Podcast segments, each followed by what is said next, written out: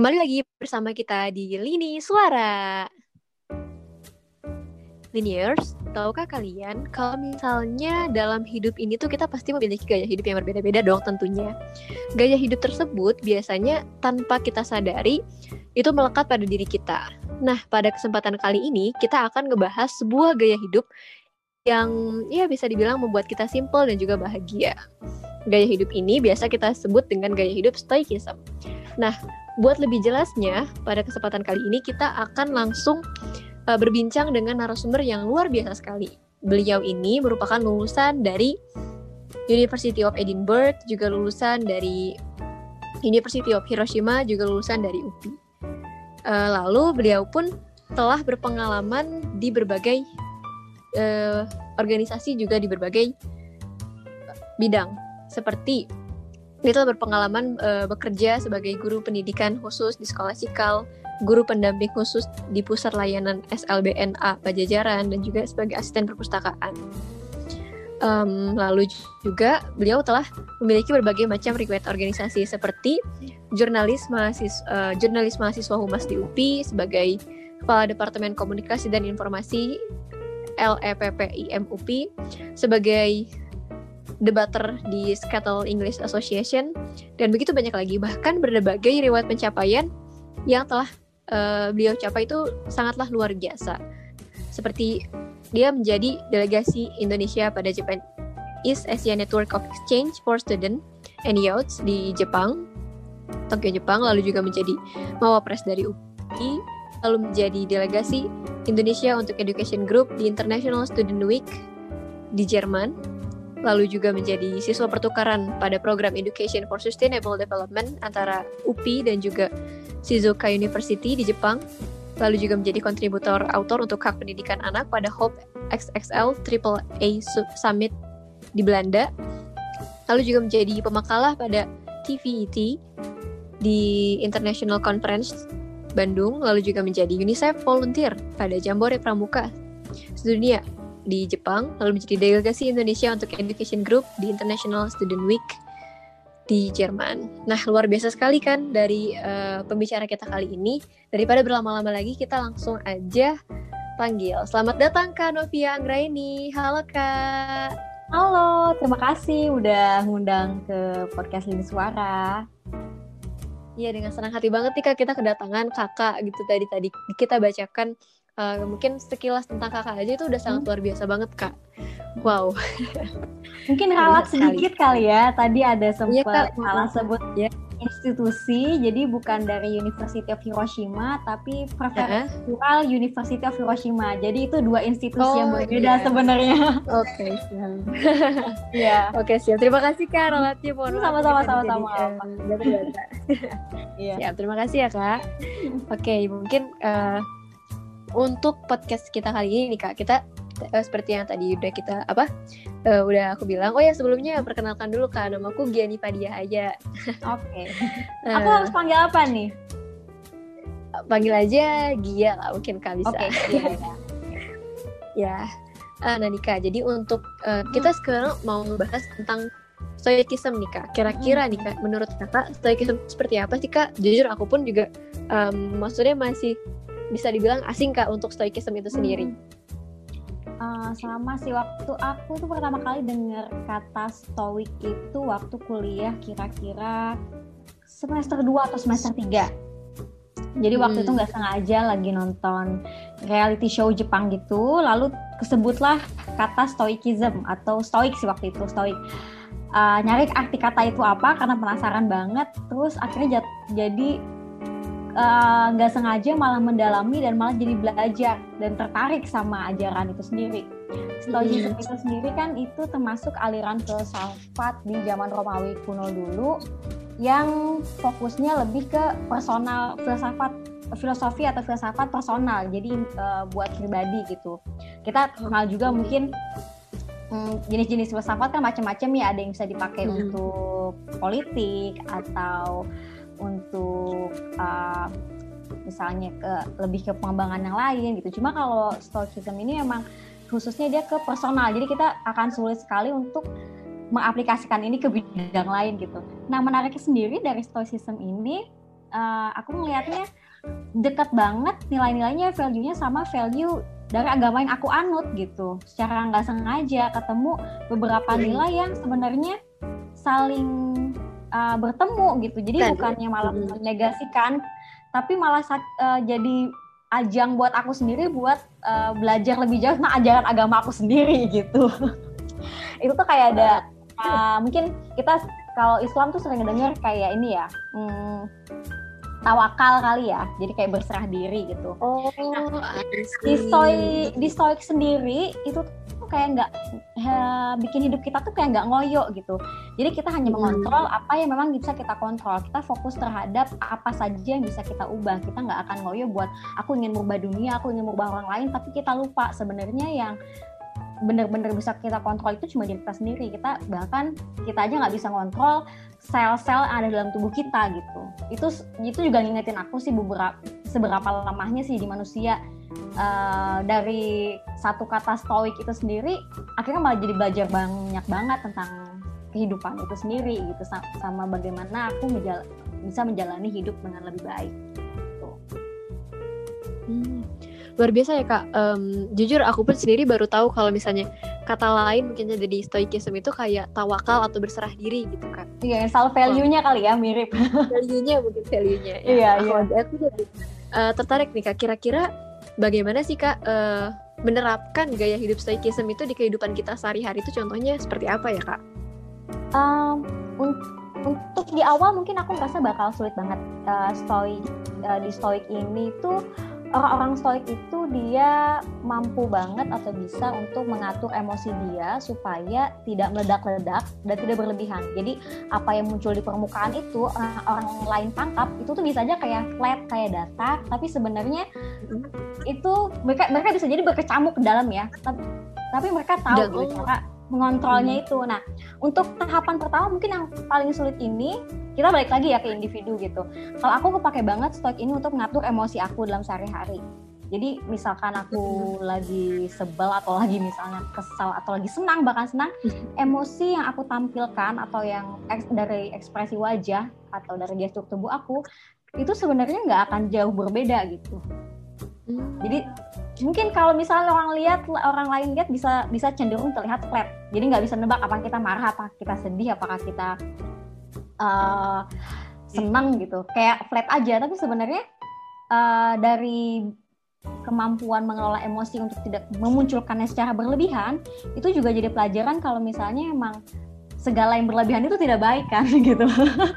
jadi uh, bukan kita yang dikontrol oleh emosi kita, tapi bagaimana emosi itu kita yang kita kelola. Mm kita yang kita yang memutuskan bagaimana kita ingin uh, memunculkan emosi itu gitu. Jangan sampai justru yang orang lain tangkap itu emosi kita ketika kita meledak-meledak dan juga jadi bumerang sendiri buat diri kita. Gitu. Itu yang aku pelajarin salah satunya mengelola emosi. Lalu ada juga uh, aku belajar tentang bagaimana mengelola ekspektasi di hmm uh, di stoik itu sendiri uh, ekspektasi itu bermain penting banget sih perannya. Jadi kayak kita tuh kalau misalnya punya ekspektasi tinggi kadang tuh gampang banget buat jadi kecewa kan. Tapi ketika yeah, misalnya kita set ekspektasi bukan bukan rendah tapi kita udah nyiapin diri apa pun hasilnya nanti kita kita siap gitu. Kita nggak akan kecewa kita nggak akan jadi uh, istilahnya tuh kayak sampai down down banget terus nggak mau ngapa-ngapain gitu. Tapi kita mau udah siap yang hal terburuk sekalipun tuh uh, kita udah prepare buat itu. Terus ada hmm. satu lagi yang ini unik banget tentang uh, dari salah satu to tokoh uh, filo atau filosofer Stoik namanya Seneca. Jadi dia itu uh, punya kayak apa ya? Kayak nasehat mungkin.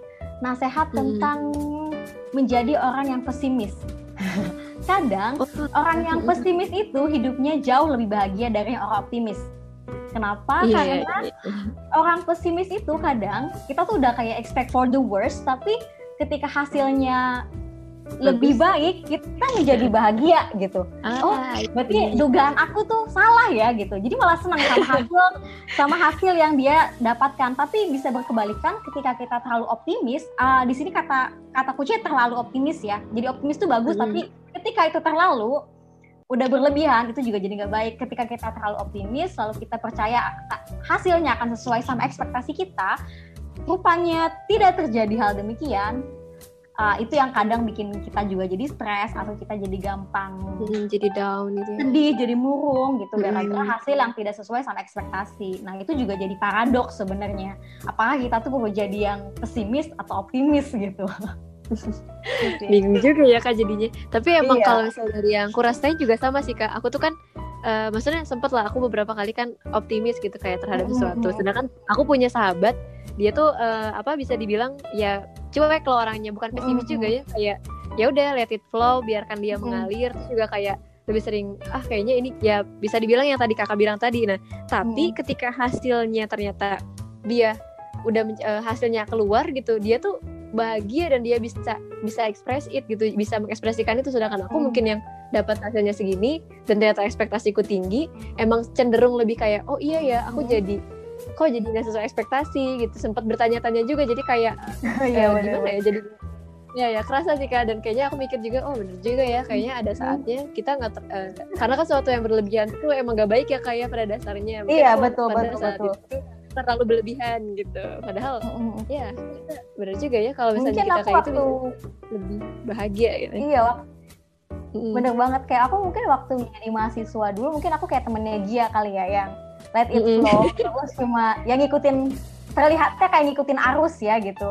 Terus aku nggak terlalu banyak menampilkan emosi-emosi yang aku rasain gitu. Tapi uh, turn out aku baik-baik aja kok gitu. Iya iya iya. Dan justru jadi um, ngebantu juga sih buat ngejaga mental health sebenarnya uh, hmm. dengan kita uh, mengelola ekspektasi kita sama kita mengelola emosi kita itu kerasa banget sama aku buat bantuin aku juga buat mengontrol kesehatan mental gitu. Mm-mm. Bener sih kak. Well aku juga belajar banget sih dari temanku ini kayak kok bisa sih dia kayak selalu happy gitu kan ya dan kayak eh, hidupnya tuh enjoy banget kan salah satu dari tujuan stoikism ini kan emang buat kita happy kan. Nah uh, terus ketika betul betul. uh, jadi ketika ketika aku lihat temanku kayak gitu aku juga uh, mantau terus aku juga ngelihat kayak oh ternyata kayak gini ya caranya biar kita bisa emang lebih happy lebih bahagia dengan kehidupan kita gitu. Well dan itu kerasa banget ketika aku dulu masih sekolah dan ketika kuliah bener-bener. Keren banget sih emang stoikism ini. Dan aku baru tahu ternyata ini ada yang namanya gaya hidup stoikism gitu. Eh, keren banget sih. Sebenarnya bisa kita sambungin lagi sih ke kearifan lokal gitu. Kalau di Jawa oh. di Jawa tuh mungkin ada yang namanya uh, nerimo ya. Mm -hmm filsafat nerimo gitu. Jadi apa pun yang kita punya tuh ya emang disyukurin dan kita nggak berusaha untuk mempunyai ekspektasi yang berlebihan gitu. Kita terima apa yang hmm. ada, tapi kita juga bersyukur gitu. Ya, itu ya mirip uh, meskipun nggak 100% sama tapi mirip gitu. balik sama iya, balik kayak, kayak kata wakal tadi iya. Iya, benar. Jadi sebenarnya kayak nggak ada yang baru di bawah matahari kan gitu. Jadi value-nya hmm. mungkin mirip-mirip juga. I see. Oke, ini sebenarnya tadi mungkin udah kejawab juga ya kak. Uh, kira-kira menurut kakak pribadi sih, ke hmm. kenapa sih stoikism itu penting ada gitu di saat kayak jujur aku sendiri kayak sekarang jadi bimbang sih kak kayak antara uh, apakah aku harus misalnya aku yang optimis atau kayak aku yang ya aku juga lagi belajar ya kak misalnya mendevelop uh, biar gak terlalu optimis banget juga gitu biar kayak aku menerima tawakal dan lebih me, apa enjoy uh, our life lah gitu ya bisa dibilang. Nah, kira-kira uh, dari menurut kakak sendiri kenapa sih itu bisa jadi penting gitu si stoikism ini gitu kan kalau jadi penting itu akan balik lagi ke personal sebenarnya. Kalau kita akan kembali lagi ke tujuan hidup masing-masing individu gitu. Uh, kalau aku mungkin biar punya bukan tujuan sebenarnya mungkin bagaimana cara kita menjalani hidup kan hmm. idealnya pengennya kita tuh menjalani hidup dengan bahagia ya kita hmm. meskipun tujuan kita mungkin terkesan tinggi atau tujuan kita itu sulit untuk dicapai tapi kan buat proses ke sananya kita juga nggak mau yang sakit-sakit banget gitu kita nggak mau yang sedih banget gitu pengennya ya hmm. meskipun tujuan kita itu sulit tapi kita pengen ngejalaninnya happy pengennya gitu kan hmm. nah aku dapat itu di waktu ketika belajar stoikism ini jadi mulai memahami juga oh berarti sebenarnya juga kita uh, buat bahagia itu tuh pilihan loh gitu. Bukan bukan cuma kita yang oh ini sedih kita kita maknai kita harus sedih gitu. Sebenarnya buat hmm. sedih atau bahagia tuh gimana kita mengatur uh, mindset kita juga. Kita mau pilih happy atau kita mau pilih sedih gitu. Nah itu juga apalagi di masa pandemi kayak sekarang yang serba ketidakpastian ini kalau misalnya kita punya keinginan untuk mengontrol segala hal tentu nggak akan ketemu kan karena emang ini bukan kondisi yang ideal gitu banyak kejadian-kejadian atau uh, event-event dan peristiwa yang terjadi begitu aja di luar kendali kita misal kita udah rencanain pengen liburan ke A tapi tuh pandemi datang terus kita gagal liburan yang udah kita rencanain lama itu kan juga sebel sebenarnya ya bikin kita marah yeah. gitu. tapi emang kalau kita marah akan berubah akan gak ada pandeminya enggak. Enggak juga kan? Atau Tetep, misalnya kita yeah. hmm, nggak akan kita nangis mau nangis segimanapun akan berubah pandeminya akan jadi hilang. Enggak kan gitu. Ya udah terima iya, aja dulu. juga, dan sekarang itu tuh pandemi. Ya terus kita milih nih mm-hmm. kita mau apa? Kita mau marah kita mau sedih kita mau menerima lalu kita go on with with our own life gitu. Kita pilih aja mau yang mana dari pilihan yang ada gitu. Gitu juga. Jadi menurut aku cukup penting kalau buat aku pribadi ya. Tapi akan kembali lagi ke mm-hmm uh, pas individu masing-masing dan kadang juga beban hidup orang masing-masing orang kan berbeda gitu. Jadi bisa jadi stoicism ini juga nggak cocok untuk semua orang gitu. Akan balik lagi ke individu. Benar-benar. Balik lagi sih ya kak. Mm-mm, Oke jadi uh, kalau misalnya uh, karena keadaan ya benar setuju. Oke kak kalau misalnya kita uh, rinci mungkin ya kak kira-kira kelebihan dan kekurangan dari si stoicism ini apa sih kak menurut kakak? Oh, kalau aku dari kekurangan dulu kali ya. Mm-mm. Kekurangan gaya hidup ini itu kalau misalnya kita uh, tipikal orang yang meledak-meledak, eh, itu akan susah banget. Karena emang mm. pada dasarnya ini cocok buat orang yang emang pada awalnya udah lempeng duluan. Buat orang yang punya kalau emosi meledak-ledak, stokisnya bakal berat banget. Itu kekurangannya di situ. Jadi nggak cocok untuk semua tipikal orang kecuali memang ada upaya untuk uh, mau merubah diri ya kayak gitu. Beda balik ke diri masing-masing. Mm-hmm. terus uh, ada juga aku ngelihatnya stoicism itu kayak ada uh, terkesan uh, menyepelekan segala hal. Karena mereka tidak menunjukkan emosi mereka ketika di kondisi-kondisi tertentu gitu. Buat buat mm-hmm. buat orang yang misalnya tidak akrab dengan gaya hidup ini akan menilai orang lain orang itu uh, dengan cukup berbeda. Beda banget misalnya jadi salah salah paham jatuhnya. Misalnya ketika ada kejadian kematian misalnya orang yang mungkin memperhatikan stoikisme ini tidak akan menunjukkan emosi sedih yang eh, terlalu berlarut-larut atau bahkan bisa aja dia nggak nangis ketika temannya meninggal atau orang tuanya meninggal gitu. Tapi uh, kan itu jadi penerimaan dari orang lain akan hmm. berbeda kan. Meskipun sebenarnya ya, mereka juga dalamnya di dalamnya sedih, sedih tapi banget, pasti iya tapi mereka nggak mau nunjukin aja itu ke orang lain gitu. Gitu uh itu juga jadi bisa salah paham kok kalian kayak gitu. Itu kekurangannya sih. Jadi kalau, kele hmm, kalau kelebihannya mungkin tadi udah sempat sedikit disinggung juga ya kayak ngebantu Sebut, buat ya. emosi sama setting ekspektasi kita. Terus uh, stoicism juga kalau aku pribadi tuh ngebuka uh, mata hat, mata aku gitu. Kalau misalnya aku tuh punya pilihan gitu untuk emosi pun kadang memang kita kita kadang memang overwhelmed juga sama emosi tapi kita masih bisa milih setelah kita selesai dengan emosi ini kita mau apa itu sih yang hmm. mungkin menurut aku kelebihan yang ada di stoicism ini. Oke, okay, benar sih kak. Kalau bisa jadi bilang tadi uh, eh, PR banget buat orang yang suka meledak-meledak. Kayaknya emang PR banget nih. Aku juga kadang. iya. kalau oh, dia ya, kayak di organisasi. Nah kalau misalnya enggak sih kalau ya. Stoicism itu kekurangannya akan sangat sulit untuk orang yang punya mindset perfeksionis. itu aku banget. Iya, karena biasanya kalau yang perfeksionis itu ekspektasi dia masih tinggi ya. Ekspektasi yeah, tinggi itu banget. rentan untuk jadi tidak bahagia kadang. Iya. Serius kak, aduh parah banget sih. Hmm. Jadi kayaknya emang emang PR banget tapi well akhirnya ketika aku uh, belajar sama yang temenku yang sahabatku aku bilang tadi, aku benar-benar kayak oke okay, ternyata kita harus bisa uh, bisa menurunkan si perfeksionisnya tuh nggak nggak nggak dalam apa ya.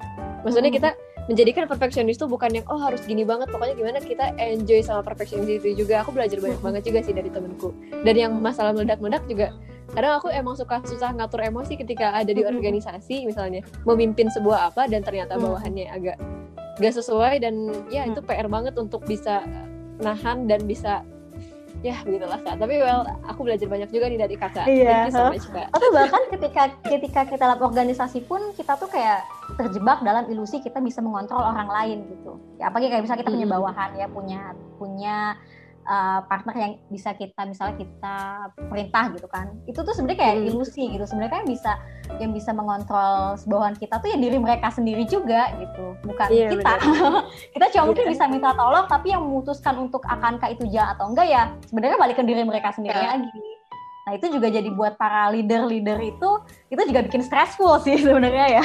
Banget sekali itu banget parah. Apalagi kalau emang mereka yang ah susah lah kalau misalnya kita kasih tahu apa gimana gimana dan mereka hmm. ternyata malah nggak ada kemauan untuk mencoba aja. Kalau misalnya mereka hmm. ada kemauan kan it means mereka oke okay lah uh, bagus yeah. gitu ya dari diri mereka nya. Ketika mereka udah menolak, nah itu yang bikin wah gitu. Soalnya stressfulnya tuh di situ gitu. oke, okay, Malka uh, aku jadi penasaran juga nih kak. Kakak kan tadi bilang kakak uh, tipe orang yang kayak sahabatku ini kan kak, yang mm. apa ibaratnya cuek dan ya let it flow. Tapi ketika dapat hasil, wow gitu ternyata surprisingly gitu bisa mm. benar-benar luar biasa banget. Nah, sedangkan tadi uh, dari yang udah uh, mungkin se sepilas kurikulum tentang kakak kurikulum VT CV hmm. yang aku bacain tadi kan ini luar biasa banget loh kak pengalaman kakak bahkan sampai kayak menurutku ini tinggi parah kak bener-bener tinggi banget kayak kakak lulusan dari kan uh, University of Edinburgh hmm. terus juga yang dari Federal University of Hiroshima gitu kan juga prestasi-prestasi kakak yang jadi mawapres delegasi di hmm. berbagai luar negeri nah itu itu kan setnya setnya tuh tinggi banget nih kak maksudnya kayak hmm. kadang aku mikir orang-orang yang ikut ini tuh biasanya mereka yang ambis banget gitu yang bener-bener wah ambis okay. terus gimana gitu nih kak. Nah kakak hmm. gimana nih kak? Kok bisa dengan gaya kakak yang stoikism tapi kakak bisa mencapai set setinggi itu gitu kak? Oke mungkin ini juga uh, kayak sebenarnya kayak teman teman aku juga sempat kayak uh, ngelihat kayak aku tuh kayak bakal ambis itu sebenarnya kan enggak. Jadi ikut-ikutan ini yang tadi itu sebenarnya tuh kebanyakan awalnya adalah aku cuma pengen tahu kemampuan aku tuh yang mana sih gitu terus di latar belakangnya iseng that's it Wow, keren banget ya. Iya, jadi jadi aku jadi aku nggak punya nggak punya ekspektasi kalau misalnya oh aku akan menang, aku akan diterima atau aku akan bisa lanjut ke misalnya uh, uh, sekolah ke luar negeri dengan beasiswa gitu. Aku memang punya mimpi itu gitu. Tapi kalaupun nggak kejadian juga kayaknya aku nggak akan sedih-sedih banget gitu. Tapi ketika kejadian ya hmm. alhamdulillah gitu kan. Tapi yang emang nggak ya. nggak terlalu ngoyo juga sih sebenarnya aku let, let it flow tipikal yang nerima apa adanya cuma emang tetap berusaha tetap ada tapi nggak yang aku punya ekspektasi berlebihan sehingga aku jadi sedih kalau gagal karena aku pernah ada di posisi itu waktu aku SMA dan aku nggak mau ngulangin itu lagi ketika aku udah kuliah Hmm, I see. Oke. Okay. Jadi sudah belajar dari masa lalu sih. Iya iya benar-benar. Ini masa lalu emang ini banget ya kak. Aku sendiri iya. juga belajar banyak dari masa lalu.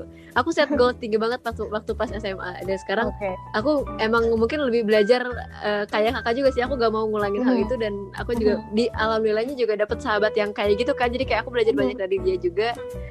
Semoga aja bisa mengikuti jejak kakak ya Allah amin. amin. Atau lebih bagus lah. Aku aku gak bagus-bagus banget juga sebenarnya. Ya Allah kak itu tuh bagus banget kan keren banget mungkin di luar ini eh, kalau misalnya ada kesempatan aku bakal nanya-nanya ke kakak oh boleh banget boleh banget aku misalnya mau okay.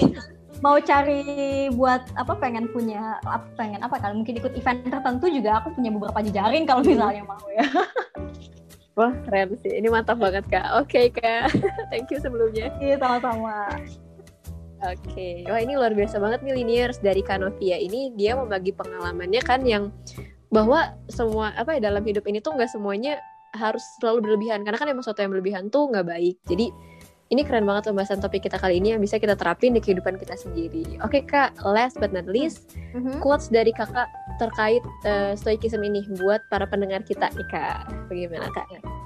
Mungkin aku nggak bukan personal quotes dari aku ya, tapi aku mau ngutip salah uh, salah satu kutipan dari filosofer Stoik uh, Seneca.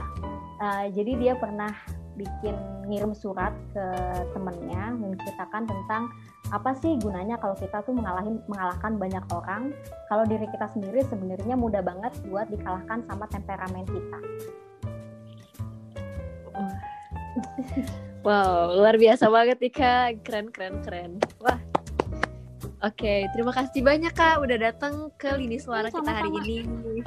Iya, terima kasih ya kak. Semoga nanti kita bisa ketemu lagi di lain waktu tentu saja. Terima kasih. Oke. Okay. Iya.